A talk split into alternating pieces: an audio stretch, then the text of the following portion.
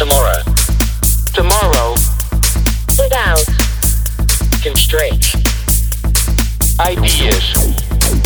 people, technology, And limitless, thinking. defining, Tomorrow. without Constraints. The Yondr Podcast. Hi everyone, welcome to the Yondr Podcast. I'm your host Laurent, and recently we were at PTC 2022 in Hawaii, and we've had a chance to speak with Ross McConnell. He's the global head of energy at Yondr, and he will talk to us about his perspective on the energy market and an interesting take on PPAs. Ross, welcome to PTC 2022 in Hawaii. Beautiful weather. Let's get straight into it, Ross. I mean, 2021 was an interesting year, and the last two years basically was an interesting year, and specifically last year with COP26 and this even bigger, I guess, impact and pledge for renewables and energy.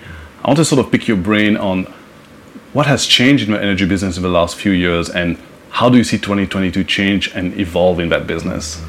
it, it's been an exciting and challenging few years. There's no doubt about that, and I think a lot of what we've seen, it's all kind of coming into in, into focus now. The trend and the drive, as you mentioned around COP, that's still continuing. People still want to decarbonise. People have their pledges, and they're all coming out with that. You look at the other trends there around where demand is going. Electricity demand is has been continuing over the last number of years and looks set to, to increase where is that demand going to be met from? Um, and we know that the push is towards renewables. What's important to remember is two thirds of the demand comes from corporate and, and industrial customers. Yep. And whilst you have all the, the governments making their pledges and doing their part, you can really see over the last number of years corporations really leading the charge in terms of that uh, role um, in terms of getting to decarbonisation. So they're the, some of the things that we've seen. The backdrop has been a lot of volatility around wholesale power and gas prices. The renewables that we're trying to deploy, you know, people are realizing, okay, wind is it intermittent. It's not always going to blow. The sun isn't always going to shine like it is here today. so you have to look at what are the other kind of complementary technologies that are Yeah. going to help. And you're looking at storage. So it's really the last number of years. This is it's kind of and certainly in the last year, it's kind of really accelerating where we need to get to. Looking at those other technologies, but also a stark reminder that the likes of gas is, is still has a role to play in the transition, and that, you know that there was never a year that that was more apparent than, Yeah. than last year. So that's really yeah, kind of just a, a reminder around that. Yeah. And, you know, you and I talked about a very common industry term, PPAs, right? So maybe give us a lay of the land of PPAs and maybe what's your view on how PPA maybe should be different or mm. should be used in a completely different way uh, on how the industry has been doing it over the last few years. I, I think you know, and obviously I'm I'm an energy guy, but I think we've all been kind of guilty of maybe overcomplicating things, and or maybe people think that we you know we understand things, and we probably have to just take a step back and kind of explain. If we go and look at the evolution of, of what's happened and this drive towards green energy and what Yeah. people are looking for, it all started out kind of 10 or 15 years ago. Large energy users using a, a lot of electricity were looking at ways to, to try and do things better, Yeah. to try and access green energy. Now, the instruments and the mechanisms weren't around, and you know it's evolved since Yeah. then, which is which is brilliant.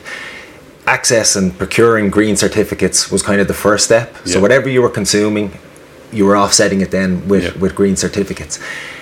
But then people realize we need to do more. So uh, that trend of trying to do more is still there, um, and it's still happening, which is great. Then you got onto a space of can we access uh, PPAs? Can we access generation capacity from renewables, from solar, from wind, and enter into contracts? And a PPA is essentially a power purchase agreement Yeah. where you have a buyer and a seller buying electric, agreeing to buy electricity from a wind project for say 10 years you get access to the green certs and you come up with a price that you, you're willing to pay. What does that give you? It gives you it helps you with your renewable energy targets. It gives you that traceability that you're getting you know from an actual kind of wind farm. There's no capital expenditure. You as a corporation can just focus on your business. You don't Yeah. have to worry about uh, deploying equity into projects and investing. There's no no capex on that side of things and with the backdrop of where energy prices are and the volatility that's been there over the last number of years, what we've seen recently, and you know it's going to go on into the future, Yep. it's a, a mechanism to hedge your power prices as well. So it's making good business sense. As you mentioned, it's it's evolving, and you know change is good. And a few of the things that we're starting to see is, you know, some of the major cloud providers are really leading the way in this in this space.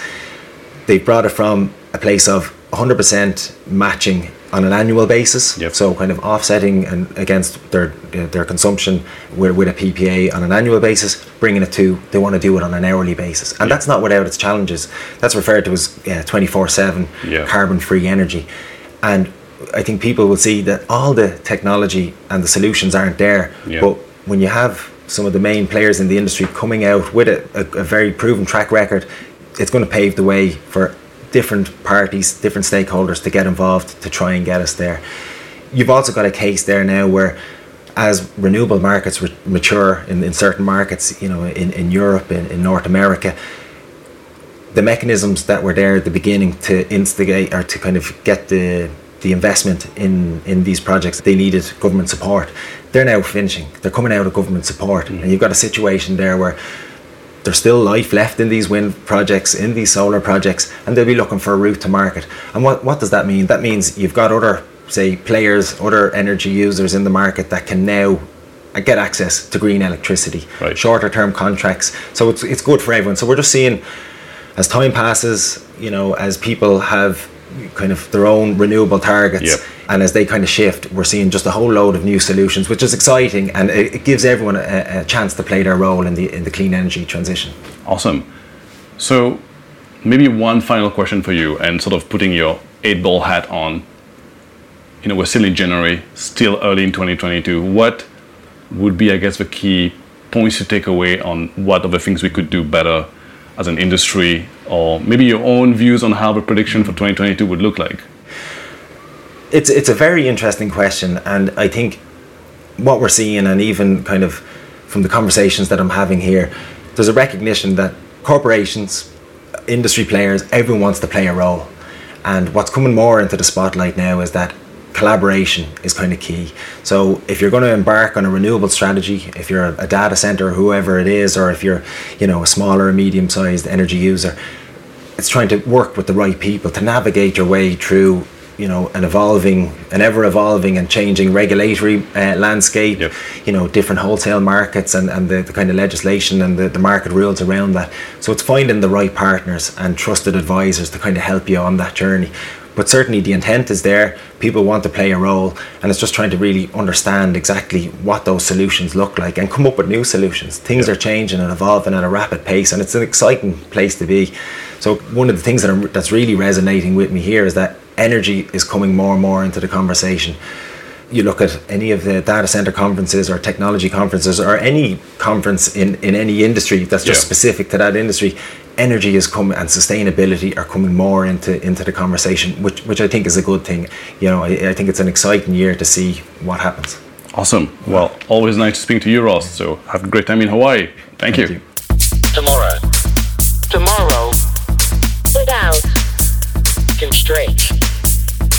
ideas, people, technology, and literature, thinking, defining, tomorrow, down, Beyonder Podcast.